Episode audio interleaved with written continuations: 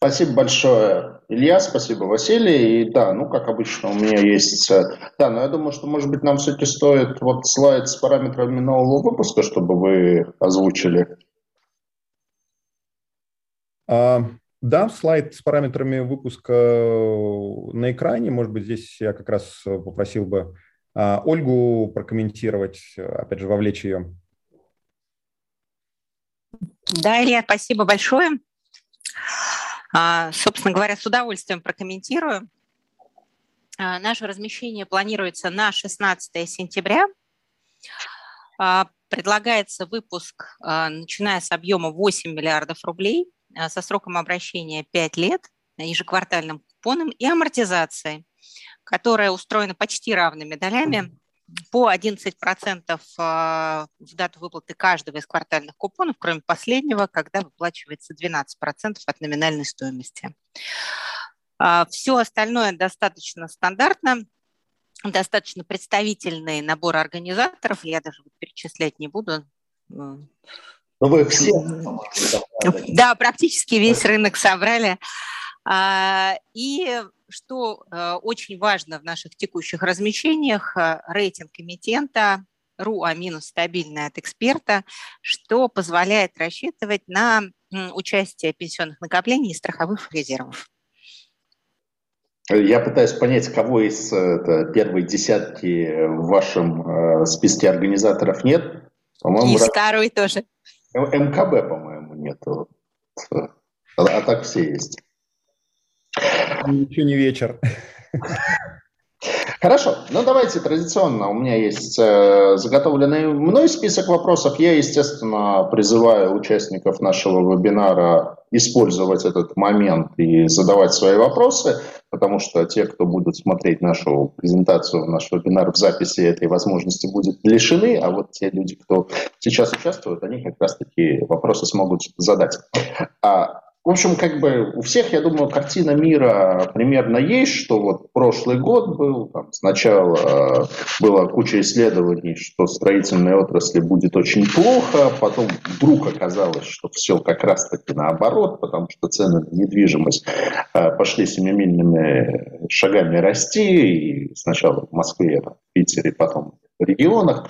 В общем, в итоге там почти все строительно-девелоперские компании показали отличные результаты прошлого года, но вот сейчас уже прогнозы там, по рынку недвижимости, они уже ну, ну, не, не такие оптимистичные. То есть уже вот, э, не знаю, я давно не встречал каких-то публикаций, где прогнозировалось вот такое агрессивное продолжение роста, при этом, как обычно бывает, то есть вот сначала там растут цены, а потом издержки тоже так начинают догонять. Там, то там у нас рабочая сила дорожает, потому что мигрантов не пускает, там всякие там арматура, там бетон и прочее, все это как бы существенно дорожает.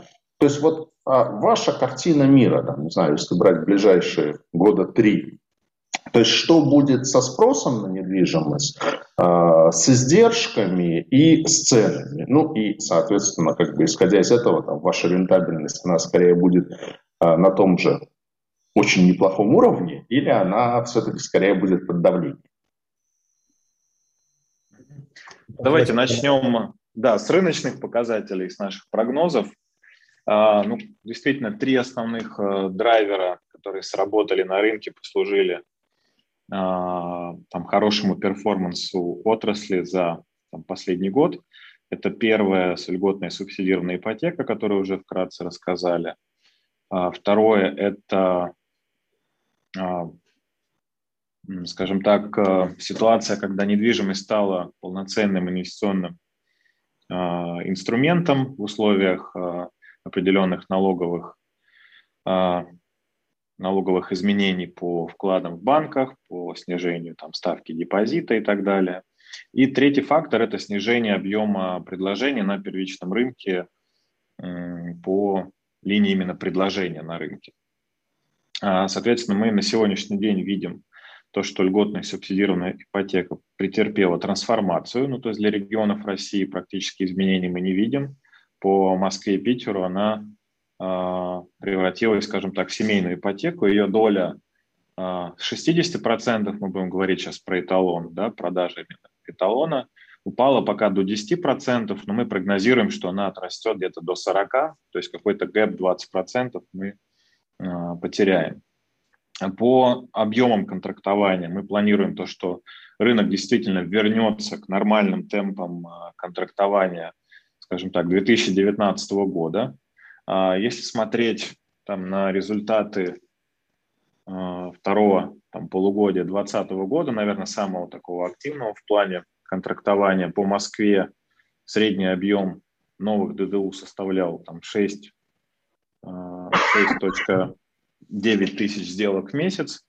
А сейчас мы прогнозируем то, что во втором полугодии 2021 он вернется на уровень 5,5 тысяч сделок в месяц. А мы уже получили факт июля-августа. Видим то, что фактически сейчас мы вышли на 5 тысяч сделок в месяц. Ну, то есть, понятно, снижение есть, но мы возвращаемся к нормальным темпам, наверное, 2019 года. По Питеру второе полугодие 2020 года это в среднем 5,5 тысяч сделок в месяц, причем там были месяцы, когда их было 10 тысяч, там ноябрь-декабрь. А второе полугодие 2021 это возврат а, также на уровне 2019 года порядка 4,5 тысяч сделок в месяц – Факт сейчас даже больше, 5150, это июль-август, вот только что данные вышли. По ценам а, и июль показывает рост у нас и по Москве, и по Санкт-Петербургу. По августу, вот только-только данные вышли, а, минус 0,5% по Москве и плюс 3% по Санкт-Петербургу. То есть разнонаправленная динамика – а, скорее всего, вызвано определенным там, соотношением спроса-предложения, вывода а, новых, более там, дешевых объектов. У меня есть, там есть статистика, что, например, ПИК вывел а, два новых объекта в сегменте там, комфорт-класса, что, опять же, могло и повлияло на среднюю цену. Вот. Что касается издержек, они действительно также растут, но если сравнивать их с ростом цен, ну, конкретно по эталону, еще раз э, приведу цифры, это по жилой недвижимости плюс 36% по Санкт-Петербургу, плюс 32% по Москве. Это выше, чем в среднем по рынку, а в среднем по рынку это где-то 20-22% за год. Опять же, если смотреть э, там, второй квартал 2021 ко второму кварталу 2020 года, то есть мы растем по средней цене выше рынка, при этом издержки – но по нашим оценкам растут где-то плюс 10, плюс 15 процентов. Да, есть отдельные там виды материалов, которые выросли больше, чем на 20 процентов, на 30, а, но тем не менее а, их доля в себестоимости а, настолько мала, что они в целом, понятно, двигают себестоимость вверх, но в целом мы держим ее под контролем. То же самое касается и издержек на трудовые ресурсы. Понятно, что Сейчас а, мы находимся под давлением в плане привлечения труда мигрантов из ближнего зарубежья, из конкретно Средней Азии. Но мы своевременно начали переход на а, рекрутмент а, рабочих из российских регионов, которые, естественно, чуть дороже, но при этом более стабильны в плане юридического их оформления, патентов, налогов и так далее. Это, пер... это один факт. А второй факт то, что по Санкт-Петербургу у нас э, достаточно большое количество рабочей силы находится непосредственно в штате, имея в виду именно генподрядные структуры, которые непосредственно там, ручками выполняют строительные работы. По Москве у нас э, максимально э, строительно-монтажные работы выведены на аутсорсинг. Соответственно, это в какой-то степени проблемы наших генподрядчиков, но тем не менее э, они могут быть ну, действительно оказать влияние на нас, но мы их урегулируем в договорном, а порой и в судебном порядке, заменяя тех или иных генподрядчиков. У меня такой ответ по этому вопросу. Если Илья дополнит, буду ну, благодарен. Да, здесь, наверное, такой там комплексный, э, комплексная работа компании постоянно проводится. Здесь там ключевые, кроме, собственно, строительно-монтажных работ, еще стоимость приобретения земли – который там существенно на валовую маржу влияет, и земля, конечно, и вообще в целом поведение лендлордов после того, как выросли цены на квартиры, оно как бы в аналогичном, аналогичное ожидание у владельцев земельных лендлордов да. по, цене, по, цене, по, по, по цене участков. И здесь, конечно, это такой постоянная там, торговля, постоянный анализ и как бы здесь там частично помогает, что усложняются требования по получению РНС, то есть, наверное, такое количество э, претендентов на, зем, на, на землю, оно все-таки там уменьшается, особенно в столицах, э, и регулируется способностью того или иного застройщика дальше ну, как бы донести этот земельный участок до РНС. -а. То есть вот, вот это большой, большая вещь, которой мы управляем, э, и учитывая там нашу большую инвестиционную программу, это такой тоже ключевой аспект, который повлияет на горизонте там 2024 года, где мы обещали достичь 30% на поваловой марже я имею в виду, это вот мы там активно на это смотрим. СМРы, да, здесь все, что мы внутри а, как бы работаем, мы усиливаем свой проектный институт, чтобы наша основная неэффективность, она еще заложена на этапе проектирования, и мы сейчас там существенные усилия внутри на свой проектный институт, на эталон проект э, как бы тратим, чтобы уже в обратную сторону получить, э, скажем так, более качественно спроектированные а, объекты, и чтобы меньше было потом потребности в достройке, так или иначе, и там в постгарантийном обслуживании. То есть э, это касается там себестоимости, а если говорить уже ниже, то мы, конечно, там активную работу ведем по коммерческим и административно-управленческим. То есть здесь, опять же, то, что ты не можешь, условно, там оптимизировать в себестоимости по объективным причинам, стараемся оптимизировать уже в киаурах. То есть вот э, буква К – это ответственность Василия, он здесь э, там, с продажниками достаточно существенную работу проводит. А как бы с точки зрения ауров э, это уже такой комплексный подход. Мы реструктурировали компанию, централизовали, убрали два лишних уровня и уже снизили на 2% киаура по отношению к выручке. И в целом обещаем к тому же самому 2024 году про который активно говорим на наших там э, Capital Markets днях, э, что до 10% мы должны Киаура довести. То есть это такой, тоже другой компонент, не совсем себестоимость, но тоже эффективность компании. То есть вот такой короткий ответ. Спасибо. Спасибо большое, Илья. Я правильно услышал, кстати, что в Петербурге цены выросли даже немножко больше, чем в Москве. То есть э, Василий, по-моему, сказал, что 36% рост в Петербурге и 32% в Москве. Но при этом, как я понимаю, все-таки компания в большей степени сдвигается в то, что московский бизнес э, растет быстрее, чем питерский. То есть вот здесь как бы нет противоречия, что вроде как бы должно быть наоборот. Я отвечу. Здесь, э, опять же, ну там Василий очень подробно рассказал про с точки зрения э, цены по вот этому влиянию а, там, там по росту цен в Москве и Санкт-Петербурге. Я бы здесь ответил, наверное, скорее с точки зрения просто конфигурации земельного банка. На одном из слайдов в своей презентации я показывал, что у нас на сейчас земельный банк в основном сконцентрирован э, в Москве, там около 70%, и только 25% земельного банка в Санкт-Петербурге. То есть э, мы видим, что Санкт-Петербург рентабелен.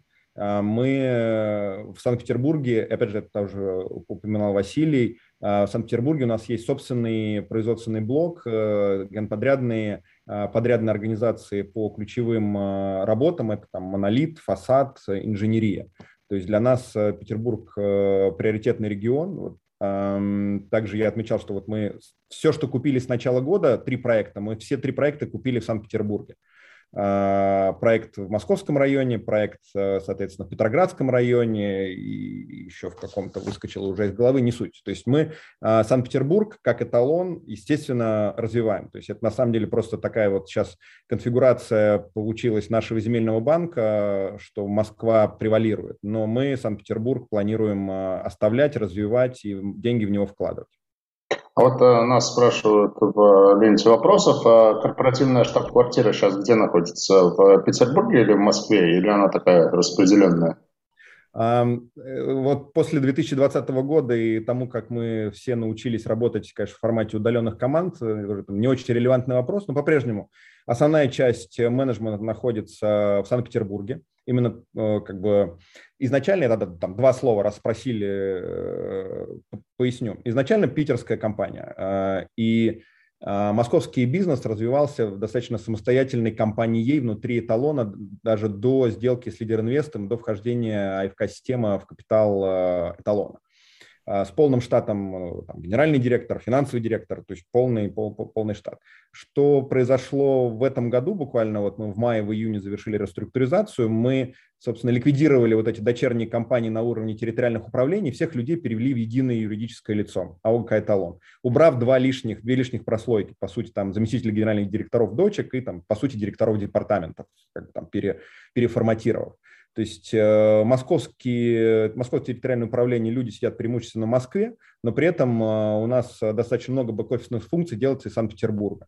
То есть, наверное, здесь э, как бы сейчас мы придем на горизонте одного-двух лет конфигурации, когда все-таки большая часть бэк-офисных функций, ну там часть должна все-таки там больше уйти в сторону Санкт-Петербурга, потому что это просто дешевле. Офисные площади дешевле, зарплата ну, там, незначительная, но тем не менее это там как бы более эффективно. Но поэтому мы работаем сейчас в формате вот двух, по сути, офисов. При этом мы очень централизованы, то есть мы готовы к региональной экспансии, э, будучи там полностью там, такой централизованной командой. Угу. Хорошо. Ну, такой вопрос, наверное, он уже отчасти утратил свою актуальность, но тем не менее, то есть вот главной темой там вот всех подобных вебинаров прошлого года, особенно когда в гостях были строительные, девелоперские компании, была тема перехода на escrow счета, проектное финансирование. А, вы уже полностью на это перешли или еще часть там проектов, которые были начаты, остались э, по старому? Ну и, собственно, как это все повлияло на ваш бизнес, так уже ретроспективно оценивая? Да, у нас э, остаются проекты еще старые, где деньги проходят через специализированные счета застройщика. А, все новые проекты у нас уже проходят по escrow счетам. А, здесь на самом деле не было какого-то там существенного запаса земельного банка именно с полученными РНСами у эталона до сделки с Лидер Инвест, чтобы как бы вот докатываться. То есть вот не было такого, что эталон до июля 2019 года пытался получить максимум РНС. Поэтому как только 214 ФЗ в новой его редакции вступил в силу, мы все проекты начали уже делать с использованием а, э, счетов escrow. А, заняло время объективно, я думаю, что это у всей индустрии, мы там со всеми финансовыми директорами, генеральными директорами общаемся, чтобы это настроить, переварить. По сути, сейчас э, я скорее даже вижу больше плюсов, чем минусов от э, а, новой структуры. Это отрасль достаточно существенно дисциплинировала, потому что банки наравне с а, или там банки плюс ЦБ наравне с Минстроем стали такого своего рода регулятором а, отрасли, добавили в нее как бы своей такой банковской еще дополнительной организованности. При этом все, что все опасения, которые касались э, роста цен, именно из-за перехода на счета escrow, они скорее не оправдались, потому что мы с банками в течение там, года практически, ну там полугода, года а, пришли к ситуации, когда всю экономику по а, счетам escrow, а банки получают свою экономику, размещая денежные средства дольщиков на, на межбанке, на казначейских каких-то своих операциях, они по сути транслируют нам в специальную ставку, то есть там всю экономику передают нам. Поэтому ну, там, коротко очень повторюсь, все говорили, а, как это сейчас работает. Мы а, имеем, по сути, три ставки. Мы имеем а, базовую ставку, это когда у тебя нет денег на счетах escrow, для эталона она находится в районе 9% годовых. Дальше по мере наполнения счетов escrow ставка уменьшается, и, например, при стопроцентном покрытии проектного финансирования счетами escrow ставка уже находится в районе 3,5% годовых. Опять же, от проекта к проекту разнится, более экономически привлекательные проекты имеют там более низкую ставку. И дальше при э, э, тогда, когда покрытие проектного финансирования счетами escrow уходит там, за пределы, опять же, 150-170%, то у нас ставка становится нулевой. И по сути, вот сейчас э, там наша, в том числе, роль как финансовой службы внутри, это вот как бы следить за а, тем, как идет баланс. И даже на этапе уже бизнес-планирования мы планируем, планируем наши продажи и наш строительный цикл так, что мы находимся все время в специальной ставке. То есть у нас эффективная ставка по проектному финансированию, она находится там в районе 3,5% э, годовых, что на самом деле не так страшно, как ожидалось, э, условно, там, когда этот 214 э, ФЗ объявлялся и там сильно обсуждался. Поэтому гораздо больше влияния на цену реализации недвижимости оказали там прочие факторы, включая ковид, нежели повышение там какого-то expense на уровне специализированного застройщика. Спасибо. с одной стороны согласен, с другой стороны, вот так, если просто снаружи посмотреть, то там имеем 19 год и 21 год, э, тогда был там механизм долевого участия, сейчас через считая скроу, ну и цены там на 25-30% выросли. Но согласен, что, наверное, здесь в большей степени влияние других факторов. Вот, хотя, конечно, разложить это по компонентам довольно сложно. Про земельный банк вы в презентации говорили, наверное, тут повторяться нет смысла. Единственное, вот хотел бы попросить прокомментировать. Э, в программе на «Эхо Москвы» была программа, посвященная эталону, и там сообщалось, что вы планируете покупать так называемые незонированные участки, чтобы потом их самостоятельно зонировать. Я не очень хорошо в этом разбираюсь, но тем не менее вот наши аналитики на это обратили внимание. А в чем здесь как бы идея, в чем как бы смысл покупать незонированные участки относительно того, чтобы покупать э, уже зонированные участки? Да, давайте поясню. У нас э, в пайплайне проектов и те, и те проекты. То есть на самом деле э, как бы да, естественно, зонированные участки, ты очень быстро добегаешь до РНС, э, начинаешь э, строить и продавать. Но на сейчас э, зонированные участки очень дорогие. То есть, по сути, мы для себя сейчас подбираем такую конфигурацию пайплайна, так выстраиваем воронку по земельному банку, чтобы получение разрешительной документации попадало в те циклы, когда оно нам нужно. Это, конечно, не всегда получается. Это как бы такой достаточно сложный процесс, чтобы, условно, там финансисты его могли э, как-то там предугадать и четко понять, где вот конкретно нужно вывести тот или иной проект в продажу. Но мы стараемся сделать такой здоровый, здоровый микс, и зонированный, и не зонированный. Нам нужна а, объективно эталону зонированная земля. То есть, чтобы вот мы могли, вот, например, про, проекты в Санкт-Петербурге. То есть, вот здесь вот фокус все-таки на приобретение э, участка где мы достаточно быстро можем добежать до РНС и как бы пополнить земельный банк, загрузить свои собственные производственные мощности. Здесь как бы стратегия одна. А при этом мы смотрим какие-то участки, возможно, более удаленные, где мы точно знаем, что мы можем а, добежать до РНС. Мы там понимаем сложности, при этом мы исторически там 30 лет находимся в Санкт-Петербурге, мы знаем, как добегать э, до РНС. Поэтому тоже там определенный микс, э, он э, и в Санкт-Петербурге предполагается. В Москве. Мы сейчас э, более свободны в выборе, то есть у нас достаточно большой земельный банк в Москве, и в Москве, опять же, там те компетенции, которые были у эталона, и те, которые были дополнительные привнесены АФК-системой, позволяют, э, в принципе, достаточно сложные участки переводить, э, ну, получать РНС. И здесь, наверное, проект ЗИЛ-Юг – это такой один из прям примеров, когда эталон вместе со своими акционерами справился и смог, э, по сути, промку в лице завода Амазил э, перевести э, как бы в жилье. При этом достаточно сложно это складывалось. Мы в прошлом году подписали медиативное соглашение с городом, там более трех или четырех лет а, как бы это все было в судах.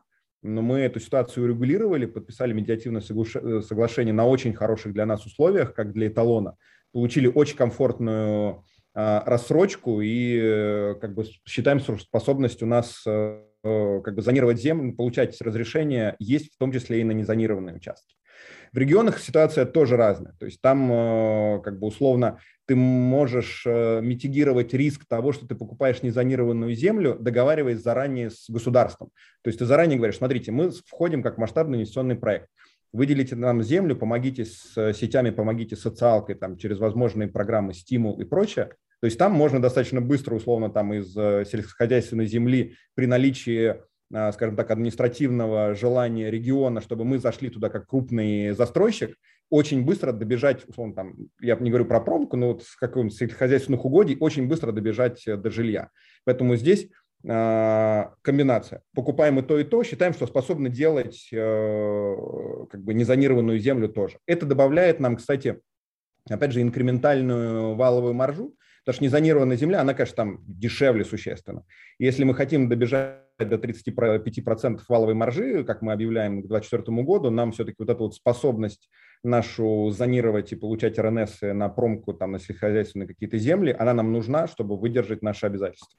То есть вот это вот некая такая дополнительная компетенция, которая у вас есть, но она есть не у всех э, там, ваших потенциальных конкурентов. Да, да, да. И это становится, на самом деле, в наших, особенно ключевых регионах присутствия Москве, Санкт-Петербурге, э, очень важной. То есть усложняются документацию, усложняются требования города. В Москве все знают, что ввели там плату за изменение вида разрешенного использования, и те способы, благодаря которым можно уменьшить например, эту плату, которая коэффициенты понижает, она тоже напрямую связана, там, например, с, с коммерцией, и с возможностью быть большим и договариваться с городом по получению льгот. То есть здесь вот такой JAR-ресурс, э, и в целом э, как бы там новая конфигурация 214 ФЗ, они, конечно, консолидации рынка подталкивают. Вот, но я бы дополнил еще то, что по регионам в комбинации с э, достаточно высоким ростом цен по ряду регионов, плюс способность работать с незонированной землей а, позволяет как раз дать существенный вклад в выполнение планов по валовой марже 30-35%. Ну, в частности, если говорить про город Омск, только за первое полугодие 2021 года а, рост цен на первичном рынке составил 19%, а за весь 2020 год порядка 30%. То есть в сумме это дало более 50% рост цен, который в сумме с практически там а, бесплатным, можно сказать, входом а, в земельные участки в Омске, да, мы платим там арендную плату и передаем 5% а, от построенных платежей, дает как раз, ну, на мой взгляд, даже вполне мощное конкурентное преимущество перед Москвой и Санкт-Петербургом. Да, есть города, которые выросли еще более серьезно, там, например, тот же Сочи, но там другая ситуация, там ввели мораторий на выдачу РНС, соответственно, там градостроительная деятельность фактически сейчас поставлена на паузу. Но, тем не менее, таких регионов достаточно много, и пока мы можем там, публично объявлять только об Омске, но, поверьте, большое количество у нас в работе. Спасибо. Ну, вот на самом деле, давайте тогда про географическую диверсификацию. Ну, там, не знаю, можно там, начать издалека вообще философски, что, может быть, вот последствием там, пандемии перехода значительной части людей на удаленную работу будет в том числе снижение потока людей, которые едут переезжать там в Москву и Петербург, и, соответственно, э, с выравнивания цен на недвижимость в Москву и регионах. Понятно, что эта тенденция, она такая э, long, long, long lasting, то есть это, наверное, там 5, может быть, даже 10 лет, но вот, там, не знаю, лично мое личное видение, что эта тенденция, она будет иметь.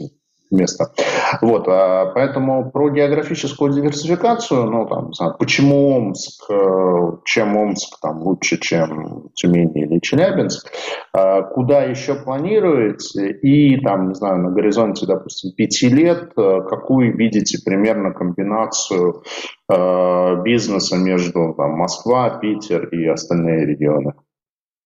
Давайте начну отвечать. Мы видим те же самые тренды, Сергей, которые вы обозначили что, а, как бы, во-первых, э, там миграция, возможно, будет уменьшаться, и на самом деле явно видно, что власть э, делает э, много усилий для того, чтобы эта миграция, она все-таки была меньше, чтобы развивались не только два столичных региона, но, по сути, крупные города в Сибири, ну и вообще там другие миллионники. Да, да. В Сибири города-миллионники собираются строить. Да, да, Владивосток да, да. превратить в миллионник, да, слышали. То есть мы эти тренды видим. Опять же, понятно, что это займет время. Поэтому мы абсолютно не планируем массированно выходить в регионы и достигать на горизонте, там, условно, года-двух э, какой-то там прям э, существенной доли в продажах эталона именно в регионы. То есть мы там пропагандируем тоже очень аккуратный, очень аккуратный выход. То есть мы все э, наши э, переговоры структурируем так, чтобы мы там имели максимальную гибкость. Опять же, если регион, например, там где-то не может выполнять свои обязательства, мы, соответственно, оставляем за собой а, также там право, возможность, э, как бы, ну, условно, уйти в случае, если как бы, мы понимаем, что экономической целесообразности, мы все-таки коммерческая организация, а не там charity фонд. То есть э, мы для себя здесь максимально все как бы там стараемся обезопасить.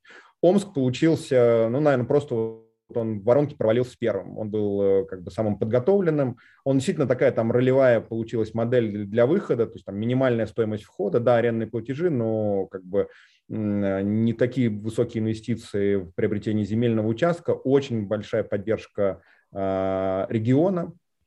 Э, и как бы вот просто дошел, дошел, дошел первым.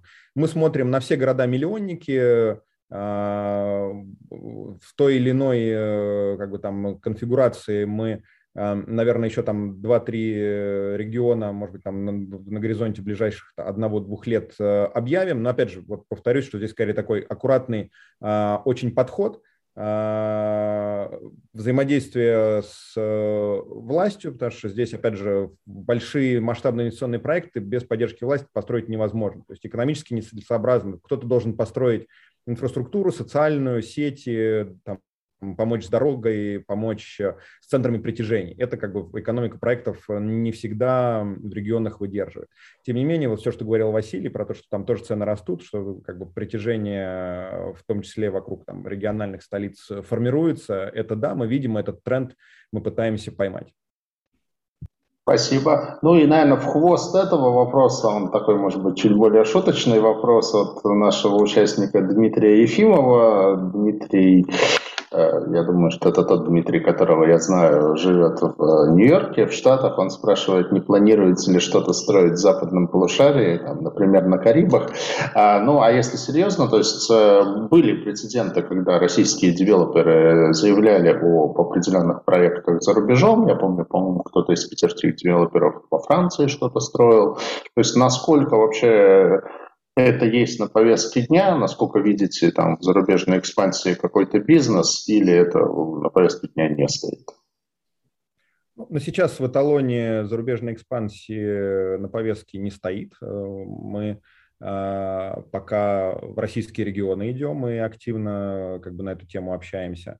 А, все-таки наша ключевая компетенция – это Россия, то есть мы тут даже про ближайшую, я про Карибы не говорю, даже там про страны СНГ мы пока тоже внутри э, не обсуждаем. Ну, я вот сегодня прилетел из Ташкента с утра, там, кстати, очень активно все застраивается, то есть там прям строительный бум в городе, так что рекомендую присмотреться.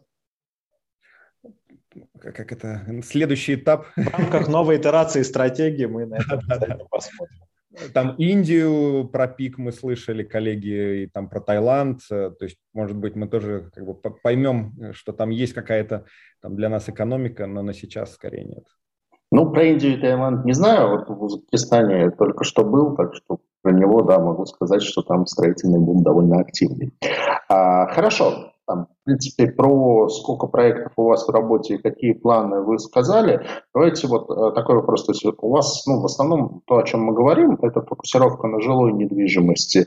Есть ли у вас там какие-то планы, вообще какой-то как сейчас модно говорить, на сектор коммерческой недвижимости. И, наверное, как бы довольно близко связанный с этим вопрос, то есть, ну, понятно, что есть бизнес, связанный со строительством, то есть вы построили, продали, все, как бы, идете строить следующий дом.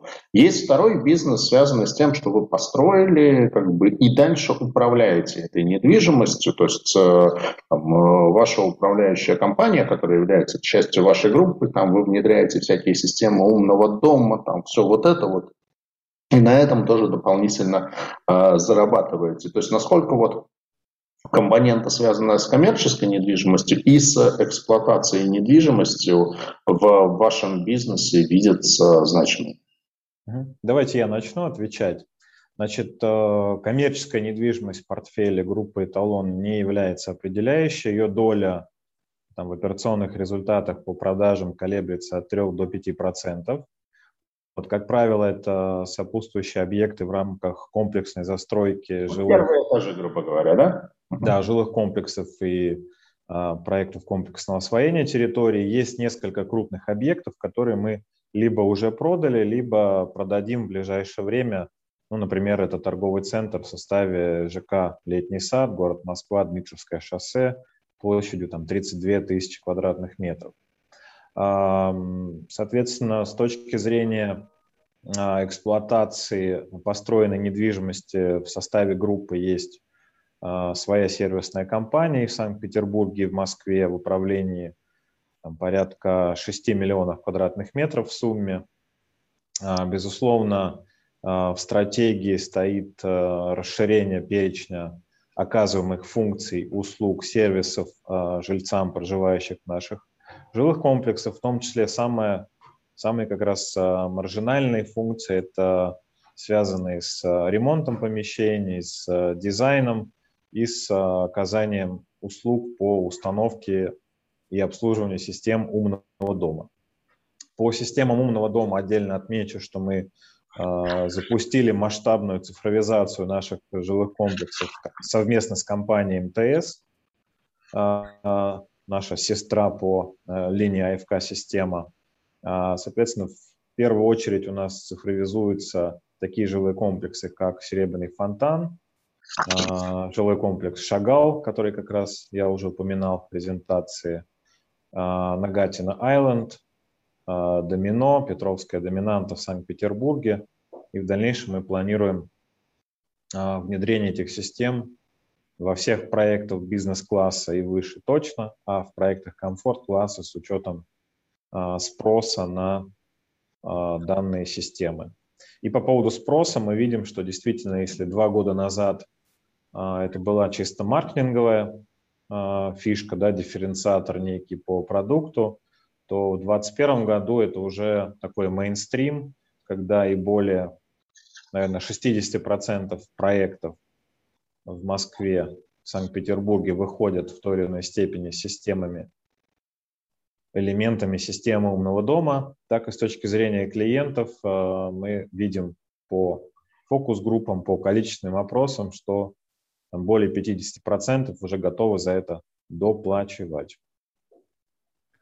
Я бы добавил, может быть, пару вещей, которые, ну, там важны.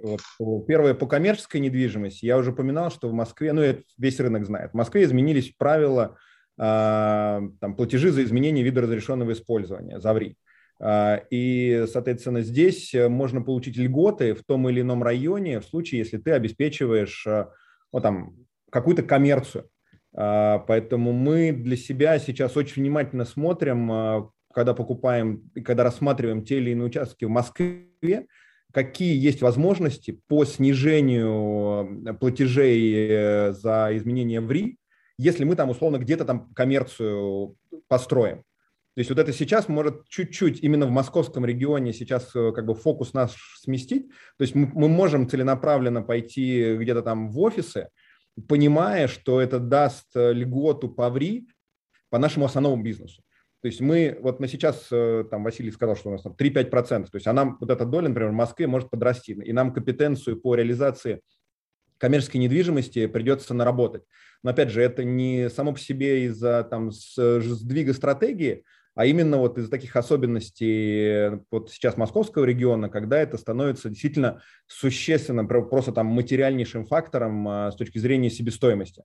Потому что в РИ это очень большой кусок э, земельных отношений и себестоимости. Поэтому вот здесь, поэтому мы вот уже сейчас какие-то там новые проекты смотрим, мы уже пытаемся понять, кому мы могли бы условно и где там, построить, продать бизнес-центр или какие-то там условно объекты коммерческой недвижимости и какую льготу получить. И считаем бизнес-модели, исходя из этого. То есть вот такая еще особенность. А по сервисной компании, наверное, еще вот мне очень нравится, сейчас Василий не сказал, прошу его повторить э, свою вот э, такую правильную штуку, что сервисная компания у нас очень большой, большая доля повторич, повторных продаж тем же самым клиентам. То есть тем, чьи дома мы обслуживаем, они довольны и э, как бы расширяются, опять же, там в эталоне, потому что им как бы вот это комфортно. Да, я хочу сказать, да, дополнить комментарий, то, что э, в эталоне там, исторически достаточно высокая доля повторных покупок. Э, с учетом истории компании в Санкт-Петербурге ее доля доходит до 46%. Ну, то есть э, на этапе своего жизненного цикла клиента, они приходят повторно, приходят их родственники, у них случаются там позитивные события, негативные, которые приводят к необходимости решить. И учитывая то, что они не только получают качественный продукт, но и хороший сервис на этапе проживания, они обращаются с высокой степенью вероятности повторно в группу эталон. По Москве, с учетом истории э, существования в Москве 13 лет по сравнению с 34 годами в Санкт-Петербурге, доля меньше, колеблется там 12-16%, но тем не менее тоже достаточно велика. И э, мы понимаем то, что это самые, скажем так, дешевые продажи, дешевые лиды по сравнению с рекламным привлечением и брокерским, поэтому активно вкладываем в том числе и в сервисную компанию в качество ее работы. Ну, у вас действительно бренд recognition э, в Петербурге, конечно, очень хороший. Там другое дело, что многие вас еще там по Ленспецму помнят, поэтому у них может быть определенный такой как бы Ленспецму, эталон. Там, это, ну, я думаю, что недвижимость – это та тема, которой люди готовы потратить 5 минут, чтобы почитать, что да, это одно и то же. Я часть вопросов, наверное, как бы буду пропускать или сокращать, потому что у нас полчаса осталось. У меня вопросов еще много, и у нас достаточно активные наши слушатели вопросы задают, поэтому вот не буду спрашивать, какие преимущества вам дает э, статус системообразующей компании, просто вот поздравлю вас с тем, что вы весной этот статус получили, и, в общем, конечно, это хорошо и позитивно в глазах инвесторов. С точки зрения как бы ваших позиций, вот ну, есть у нас э, единый реестр застройщиков, где очень удобно посмотреть, как это турнирная таблица как в спорте, там, кто на первом месте, там, «Зенит», ЦСКА, «Спартак», так и тут, общем, можно посмотреть, э, кто по каким показателям на первом месте. Вот вы сейчас по текущему строительству там э, на 13 месте, хотя в прошлом году были в топ-10. А по вводу жилья в этом году вы что-то там вообще на каком-то 83-м месте, то есть совсем как-то э, невысоко. То есть в плане вот ввода жилья, то есть есть ли какая-то большая сезонность, чем она обусловлена и на какую позицию вы планируете выйти, и с точки зрения текущего строительства, вот эти минус три строчки там, с 10 на 13, там, они значат что-то, что вы там, не знаю, чуть медленнее растете, чем остальные, или это вот в пределах такой как бы флуктуации, то есть сейчас 13 это через а, три месяца будет 8 или 9 и это будет колебаться. Ну, давайте вот то, что касается объема текущего строительства, тогда Василий, а по а, вводу тогда уже я отвечу. Да, давайте отвечу. Значит, действительно, ЕРЗ стал неким таким универсальным термометром и табелью о рангах застройщиков. А, большое значение и влияние оказывают в том числе региональная экспансия многих девелоперов, потому что метр квадратный, он метр квадратный, что там в Ставрополе, что в Москве, при этом стоимость его разнится там, в 5-7 раз порой. Поэтому действительно мы смотрим в целом на эту ситуацию с учетом нашей региональной экспансии. Я думаю, что мы легко эти три строчки можем отыграть там в течение 2021-2022 года. Если смотреть на региональный разрез, он тоже на ЕРЗ присутствует. А, в Санкт-Петербурге компания стабильно входит в топ-4 а, застройщиков. А, например, декабрь 19 четвертое место, декабрь 20 третье, а сентябрь 21 как раз вот э, текущий месяц четвертое место. Ну, то есть такие флуктуации, там плюс-минус одно место в рейтинге.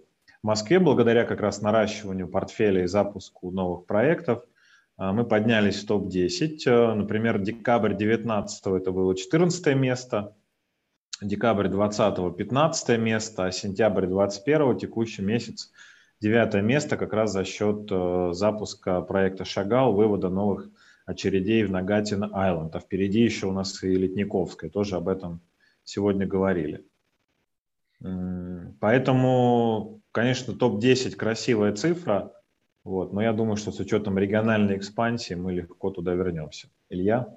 Да, э, и по вводу действительно здесь сработала, даже я бы не сказал, что сезонность, а скорее просто то, как у нас э, выстроился график э, ввода тех или иных проектов – а, мы в целом для себя бюджетируем два года вперед, то есть у нас такой цикл, у нас там долгосрочная финансовая модель, практически там бесконечная, а, ну и как минимум до конца реализации действующих проектов, а это уже там 35-й год, потому что ЗИЛ очень большой и очень длинный. А, бюджет у нас э, двухлетний, и вот э, в 2021 году действительно там в первом полугодии а, получился, что мы ввели, ввели совсем немного, но по году мы будем не хуже прошлого года. То есть у нас достаточно э, много ввода в эксплуатацию во втором, во втором полугодии. Там, если я не ошибаюсь, там «Крылья» — огромный проект, э, который к вводу именно во втором полугодии. То есть и ряд других проектов, которые нам, по сути, не уронят ввод 2021 года. Ну и далее мы сейчас ведем активное пополнение земельного банка и как бы и в том числе в том числе регионы. Мы конечно там на траекторию определенную роста выйти должны. Там сейчас произошла такая ситуация, опять же это и с ковидом связано и конкретно в эталоне эта сделка а, с по приобретению лидер инвеста, когда мы разово а, купили почти 2 миллиона квадратных метров, у нас заняло достаточно там длительное время все это внутри переварить, компанию реструктурировать, э, потому что все-таки там 30 миллиардов рублей, это было большое приобретение для эталона, добавило там 2 ебиды в долг, а, плюс ковид, э, где мы больше занимались внутренними процессами реструктуризации и не покупали землю. Вот сейчас мы как раз считаем, что у нас чистый долг в отрицательный ушел, там в существенно отрицательный. А, мы как раз вот планируем там пополнять и с точки зрения и текущего строительства, и ввода уже как бы на траекторию роста выйти. Спасибо. Ну, наверное, примыкающий сюда вопрос от Владимира Малиновского. Владимир, приветствую. А, объясните, почему продажи в первом полугодии 2021 года остались на уровне слабого первого полугодия 2020 года? Это сохранение низкого спроса или ограничение по объемам продаж? Ну, во-первых, э, все-таки они выросли, мы же по ним пробежались. А, они остались только на том же уровне по натуральным показателям. А по финансовым, по денежным показателям выросли на 30-39%. Ну, наверное, Владимир имел в виду как раз про натуральные. Натуральные.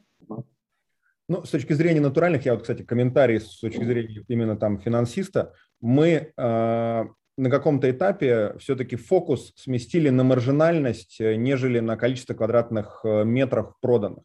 То есть мы все-таки а, там, если видим, что где-то идут очень а, как бы там продажи очень быстро по какой-то там низкой цене, мы все-таки там стараемся а, эту ситуацию корректировать, э, потому что наши обязательства и наши там и совет директоров, и акционеры они сейчас в меньшей степени гонят нас в квадратные метры, они в большей степени гонят нас в финансовый результат.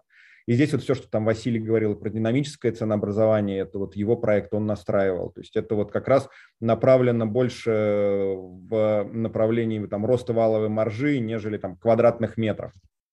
Ну, то есть фактически это выглядит э, система динамического ценообразования, она, э, можно сказать, за счет эластичности и повышения цены она постоянно останавливает при высоком спросе и выполнении плана продаж, она останавливает, ну, если можно так выразиться, контрактование, повышает цену, если спрос э, даже при этой более высокой цене присутствует, она снова повышает. Таким образом, мы тормозим натуральные показатели и автоматически повышаем э, среднюю цену реализации, ну и как следствие маржинальность продаж.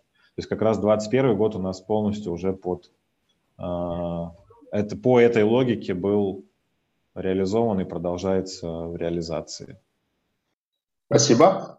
Э, так, следующий вопрос, ну, опять-таки, я его, наверное, по факту пропущу. Просто поздравлю с тем, что в рейтинге потребительского качества жилья вы свои позиции улучшили и уверенно держитесь в топ-10, ну, что, наверное, как бы очень здорово. Это то, о чем вы говорили, про высокую лояльность э, ваших клиентов, и что очень часто люди переезжают как бы, в пределах все равно домов, которые строятся в вашей компании. А расскажите немножко, ну, если можно, достаточно кратко, потому что у нас время потихоньку поджимает. Вы в осенью прошлого года представили обновленную стратегию развития, и там много было про цифровую архитектуру, развитие технологий с помощью расширения партнерских программ, применения новых технологий строительства. Вот там вкратце, крупными мазками, о чем идет речь. Давайте я скажу. А, это действительно достаточно большой набор стратегических инициатив. А, первое – это, наверное, развитие, дальнейшее развитие лидерства компании в BIM-технологиях, а, информационного моделирования строительства, когда BIM а, используется не только на стадии проектирования, но и продолжается на всем этапе всего жизненного цикла проектов. Ну, то есть от архитектурной концепции переходит э, в прохождение экспертизы проекта, опять же, в цифровом виде, а, продолжается на этапе строительства с точки зрения планирования и предоставления рабочей исполнительной документации в цифровой среде. И дальше уже построенное здание вместе с э, цифровой фактической моделью передается в управляющую компанию, опять же, внутри эталона для дальнейшего использования уже на стадии эксплуатации. Вот, собственно, мы и занимаемся внедрением этого полного цикла э, цифровизации работы с проектом э, на все проекты группы «Эталон». Сюда же входит и система комплексного контроля строительства, которое получило название Contrast, Construction with Trust, строительство с доверием. И могу даже сказать, что мы думаем о неком спин вывода данной услуги на внешний рынок для внешних а, потребителей, клиентов и заказчиков. Также это такие проекты, как а, внедрение а, системы умного дома, цифрового квартала, о котором я уже сказал совместно с компанией МТС, это система динамического ценообразования, которую также мы внедрили. И дальше мы планируем ее докручивать с точки зрения систем искусственного интеллекта, машинного обучения. Это системы предиктивной аналитики по земельным участкам. А, пока они у нас распространяются на Санкт-Петербург и на Москву, позволяют там, в течение одного дня анализировать и рассчитывать экономические модели по любым там, кадастровым номерам земельных участков с учетом всех как ограничений, так и преимуществ земельного участка.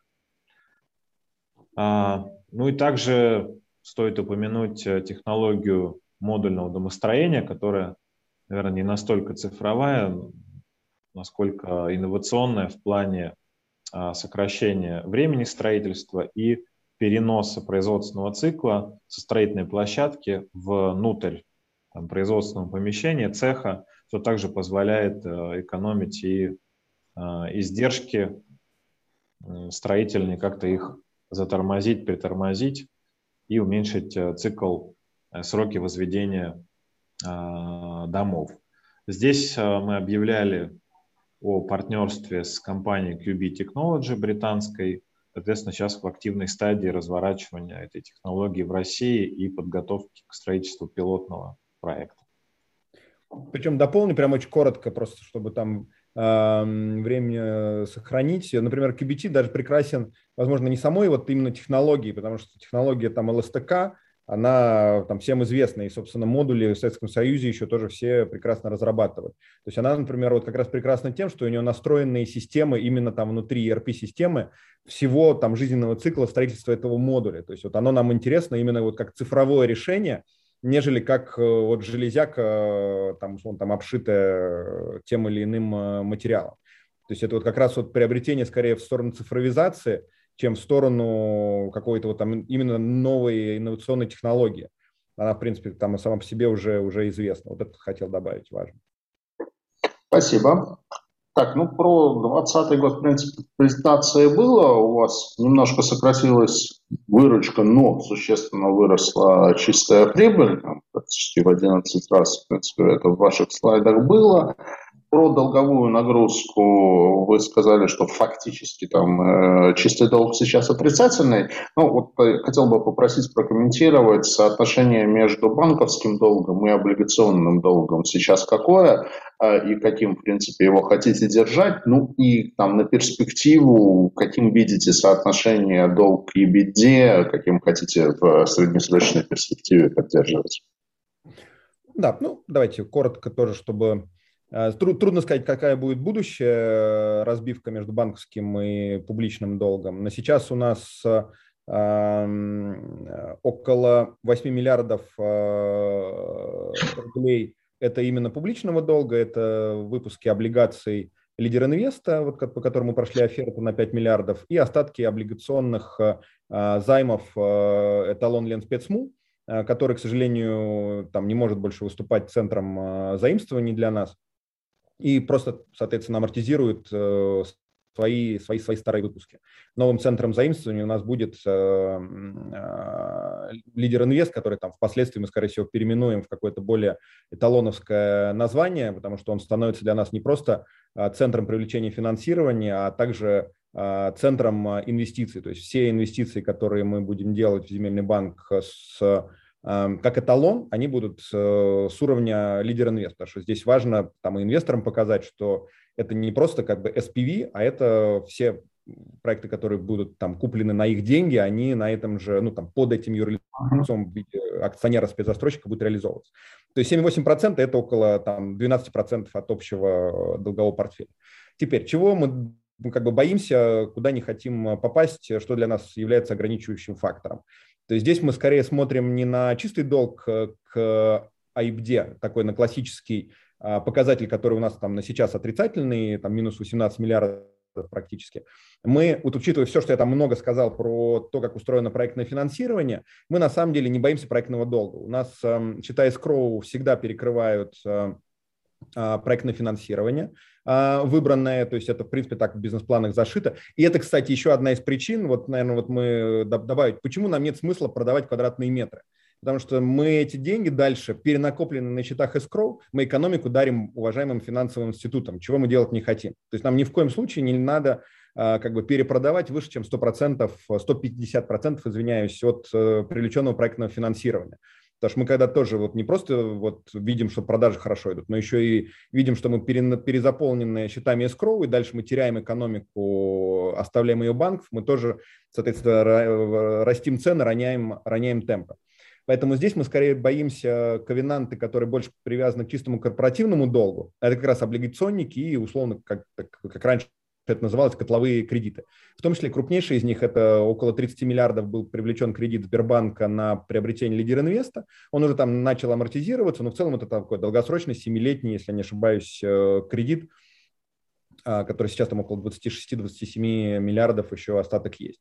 То есть облигации вот на сейчас, именно в текущей конфигурации, это хороший инструмент. Еще в прошлом году он мне не нравился. Я там на многих форумах, и там ТАСС был, и где-то еще, где я выступал, я всегда говорил, что, ребята, мне не интересны облигации, потому что они слишком короткие. То есть вы там не идете в дюрацию больше двух лет, у нас строительный цикл достаточно длинный, нам нужны деньги подлиннее. Вот сейчас, мне кажется, благодаря достаточно, там, наверное, высоким ставкам случилась ситуация, когда она вин-вин для застройщика и для инвестора – то есть инвесторы хотят зафиксировать высокие ставки, потому что все-таки, наверное, в среднем долгосрочной перспективе будет понимание, что ставки там ключевая пойдет вниз, как бы это долго продолжаться не будет. Мы довольны и хотим э, использовать этот инструмент, потому что он наконец-то приблизился к строительному циклу. То есть вот так бумага, которую презентовала сейчас Ольга, она, в принципе, имеет пятилетнюю, как бы пятилетний срок, э, три с половиной года дюрация. Это уже близко, это уже становится там нам интересно, и как бы банковские кредиты длиннее, но банковские кредиты, они залоговые, как бы, ковенанты, и обслуживание в целом, наверное, там э, сложно. Мы достаточно публичны, чтобы иметь э, публичный долг, э, как бы, который там дешевле. Вот и на сейчас, что самое главное, вот там для, для нас, он имеет нормальную дюрацию для застройщика. Поэтому... А облигация, там, ковенантный пакет какой-то планируется или нет? Нет, нет облигации, по облигациям ковенантного, планеты, ковенантного пакета не планируется. Окей, спасибо. А давайте дальше еще пару вопросов у меня есть. Ну вот за последние пару лет произошло ну, такое, в общем-то, тектоническое изменение структуры акционеров. То есть, с одной стороны, была приобретена у АФК система компании Лидер Инвест, в свою очередь, э, АФК-система выкупила 25% акций эталона у основателя компании Вячеслава Заренкова. Ну и, собственно, Вячеслав Заренков фактически на данный момент из акционеров компании вышел. Э, акционерная структура у вас на слайде была представлена. Ну и дальше такой вопрос, он, наверное, с оттенком немножко провокационности. То есть вот если взять ваши бумаги и сравнить с вашими как бы Пирс, то есть, ну, наверное, ваши Пирс это ПИК и ЛСР. Вот, ну вот э, динамика, сколько-нибудь голословным покажу. Вот, э, вот, собственно, динамика э, получилась. Показать экран. Да, вот. да, да, видно. Угу. Да, да, ну отлично. Вот, а, то есть э, вот э, синенькая это пик, э, красненький это вы, зелененький это ЛСР. Ну, хорошая новость в том, что вы идете лучше ЛСР, вот, э, у вас хотя бы динамика положительная, у ЛСР динамика даже немножко отрицательная. Но плохая новость в том, что вы идете значительно хуже пика, то есть, ну, вот здесь на годичной это э, перспективе нарисовано, то есть э, пик выросли практически на 50%, вы выросли на 5%, ЛСР они там где-то на 5% припали, то есть вот ну, ваш, наверное, как бы вопрос, как бы он скорее там может инвесторам и так далее, но тем не менее вот ваше внутреннее видение, почему ситуация такова. То есть это реакция инвесторов на вот изменения в структуре акционеров, что вышел как бы основатель компании, может с этим какие-то опасения связаны. Или ПИК делает там какую-то принципиально другую стратегию, которая инвесторам нравится гораздо больше, и вот они, э, им это заходит, а ваша стратегия заходит меньше. Вот если можно прокомментировать. Ну, давайте, я же как э, финансовый директор в том числе отвечаю за взаимоотношения, ну, как бы там вместе с нашим там еще вице-президентом по АЯР за, за, за, за инвесторов э, и э, как бы за капитализацию.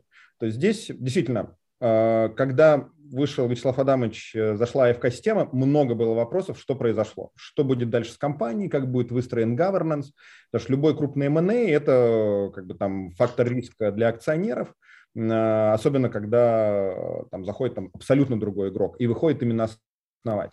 И у нас, в принципе, там практически год-полтора заняло убеждать всех, что, как бы, смотрите, да, Вячеслав Адамович вышел, он вышел полностью, то есть там не осталось никакого, и мы там показывали все время слайд, что его нету в э, сайте директоров, а нету внутри в структуре управления, как бы здесь у нас независимые директора и директора от там, нового крупнейшего акционера от э, АФК-системы. С точки зрения процессов тоже все задавали вопрос, как вы переварите лидер инвест. Очень большая сделка по масштабам эталона, там сопоставимая, собственно, с размером самого тогда как бы эталона, ну, по сути, две команды. Опять же, мы год э, ну, переваривали лидер инвест, меняли управленческую структуру, и здесь, наверное, там из ключевого, что понравилось инвесторам, что был сохранен менеджмент именно эталоновский, то есть то, что касается а, именно ключевых компетенций э, застройщика, то есть это там и генеральный директор, и продажи, и стройка, то есть это все в большей степени, как бы если посмотреть там на состав, а, он больше именно эталоновский. Система внесла какие-то дополнительные компетенции, опять же, их там следовало пояснять, и мы их там очень как бы поясняли. То есть больше именно там функциональных руководителей. А, то есть и вот э, свою экспертизу там, финансового холдинга, управляющего какими-то операционными активами. То есть это тот фактор, который тоже занял, занял время. Большой фактор это ЗИЛ. То есть вот нас очень сильно, потому что это полтора миллиона квадратных метров, как вы справитесь. И, собственно, когда мы подписали медиативное соглашение, как бы это тоже был так, такой достаточно большой релиф с точки зрения там, опасений инвесторов, то есть по, по, по ЗИЛу. Дальше, опять же, там не, совсем корректно всех сравнивать, мы все на разных стадиях. То есть мы, условно, например, например делали сейчас капрейс. То есть это тоже с точки зрения акционеров был такой очень э, э, ну, такой фактор, э, влияющий на капитализацию. То есть мы шли и 30%, на 30% увеличили там собственный капитал, просили деньги у акционеров. То есть это как бы тоже там на динамику акции как-то так или иначе влияло. Но в целом мы, конечно, считаем себя действительно недооцененными. А, у нас достаточно низкий мультипликатор э, к, например, к AIBD. Тут можно на самом деле там с ума сойти, говоря, какой правильный мультипликатор для девелопера. Ну, вот, например, там по AIBD. Мы там в полтора раза у нас мультипликатор хуже. То есть, причем фундаментальным там, мы считаем, что мы как бы вот этого точно не заслуживаем. То есть это, опять же, работа а, совета директоров, работа всех, э, там, всего менеджмента, отвечающего за взаимоотношения с акционерами и инвесторами, но самое главное – это там, положительный операционный финансовый результат. То есть, когда мы будем стабильно показывать траекторию роста, а вот у нас, наверное, с траекторией роста были вопросы, потому что там была определенная такая вот такой плато, когда мы не росли. Мы не покупали землю. В 2020 году, весь 2020 год, основной концерн был – вы ничего не покупаете. То есть вот это тоже, наверное, был э, такой фактор, э, сдерживающий рост капитализации. И вот сейчас с каждым объявлением нового приобретения, конечно, вот это вот, э, даже вот по котировке последних там недель показывает, что вот наша активность в пополнении земельного банка, и вот именно для, для инвесторов важна там траектория роста. Здесь немножко там долговой инвестор с equity инвестором там не сходится, поэтому мы вам отвечаем, я уже так переобулся, и вот я уже там не за DCM, а за ECM. То есть здесь вот важна траектория роста, на которую мы все-таки должны выйти, и тогда вот тот э, как бы рост, который был показан пиком, э, там, возможно, возможно ему повторить. Ну, пик молодцы, как бы здесь я ими восхищаюсь, э, как бы и акционерами, и менеджментом, то есть они делают все правильно. Ну да, их вот на самом деле читал чей-то аналитический обзор недавно, что их видят вообще прям как бы следующей такой э, голубой фишкой, там, которая может быть вот одной из самых торгуемых капитализированных российских компаний. Раз заговорили про акции, такой тоже очень важный и интересный вопрос – это дивидендная политика. То есть у вас в 2020 году было выплачено 12 рублей на акцию в качестве дивидендов, и это, кстати, при том, что чистая прибыль за 2019 год отрицательная. То есть совокупная выплата составила примерно 3,5 миллиарда э, рублей. А, и я читал вашу институционную отчетность за 2019 год, что вот 12 э, рублей на акцию рекомендовано в качестве минимального э, размера дивиденда. Что на самом деле по текущим ценам означает там, примерно десятую дивидендную доходность, что, ну, мягко говоря, очень, очень неплохо э, для российского рынка. То есть действительно ли есть ориентир на то, что 12 рублей это минимальный э, размер дивиденда, и там, если прибыль будет больше, то как, какой подход к дивидендной политике компании? Подход останется, я думаю, неизменным, то есть 40-70 э, от чистой прибыли э, и какой-то минимальный платеж, потому что мы все-таки его обещали и э, ну, как бы там, нельзя э, как бы, там, трагически менять э, вектор. Нельзя. А, э, здесь на нас конкретно там в этом году накладывается, опять же, там наше СПО. То есть здесь как бы такой получился дополнительный фактор такой неопределенности, и у нас сейчас достаточно активно идет дискуссия а, с нашим сайтом директоров, уже приближается, ну, с акционером, соответственно, приближается время объявления дивидендов, то есть подход останется как бы такой же, 40-70 э, с какой-то минимальной суммой, которую мы будем э, готовы прогарантировать. Соответственно, какая это будет минимальная сумма, сейчас как бы совет директоров рекомендует общему собранию акционеров, мы как-то это объявим, но подход останется неизменным. Ну, будем следить. Давайте пробежимся, у нас 4 минуты осталось по тем вопросам из ленты, которые остались неотвеченными. Так, это ответили, это ответили. Так, кто для вас делает проектные работы и проект мониторинг? Это все in-house у вас? Ну, я бы ответил, что в Питере, наверное, у нас больше компетенций по проектированию. Талон проект находится базово там в Санкт-Петербурге, и про производственный блок в Санкт-Петербурге я тоже рассказывал. На какие-то сложные проекты, те, с которыми там не может справиться талон проект, нанимаются внешние подрядчики. При этом департамент качества, он единый на Москву и Санкт-Петербург, он, конечно, внутренний. А, мы много усилий сейчас, я там в речи раньше говорил, на наш проектный институт а, времени уделяем, потому что, конечно, проектирование – это та вещь, которая позволяет экономить себестоимость. Его развитие – это там приоритет э, для эталона. Здесь, если Василий что-нибудь добавит. Да, я дополню, что даже вот по проекту Зил-Юг шагал, а, мы привлекали такое ведущее бюро по урбан планированию, как KCAP, Голландия. И в первую очередь нам проектировало бюро Москва, вот известное московское архитектурное бюро, то по следующей очереди мы привлекли эталон проект. Действительно, компания эталон проект серьезно усилена в плане кадров, качества, экспертизы. И мы видим то, что они ну, на очень высоком уровне сейчас делают последующей очереди, мы нисколько не теряем в качестве по сравнению, вот, например, с такими ведущими архитектурными бюро, как Speech, бюро Москву и так далее. Спасибо. Так, еще один вопрос от Владимира Малиновского. Когда будет опубликована отчетность за первое полугодие 2021 года? Конкуренты почти все отчитались уже. Ну, мы тоже в ближайшее время отчитаемся. До конца сентября мы ее объявим. Угу. Так, спасибо. Так, это ответили, это ответили. Так, Эльвира Баева. Как справляетесь с, такими с таким повышением цен на сырье, как недавние на металлы? Есть ли механизм хеджирования от таких ситуаций? Ну, с точки зрения там хеджирования на металл, мы прям инструменты хеджирования, какие-то там деривативы не используем. У нас централизованные э, системы закупок выстроены, мы стараемся работать по долгосрочным контрактам. Э, соответственно, говорил уже Василий здесь, э, что все-таки рост цены реализации, он пока что покрывал и покрывает э, рост себестоимости. Э, справляемся. С запасом, да запасом, да. Спасибо, справляемся. Так, еще один вопрос от Владимира Малиновского.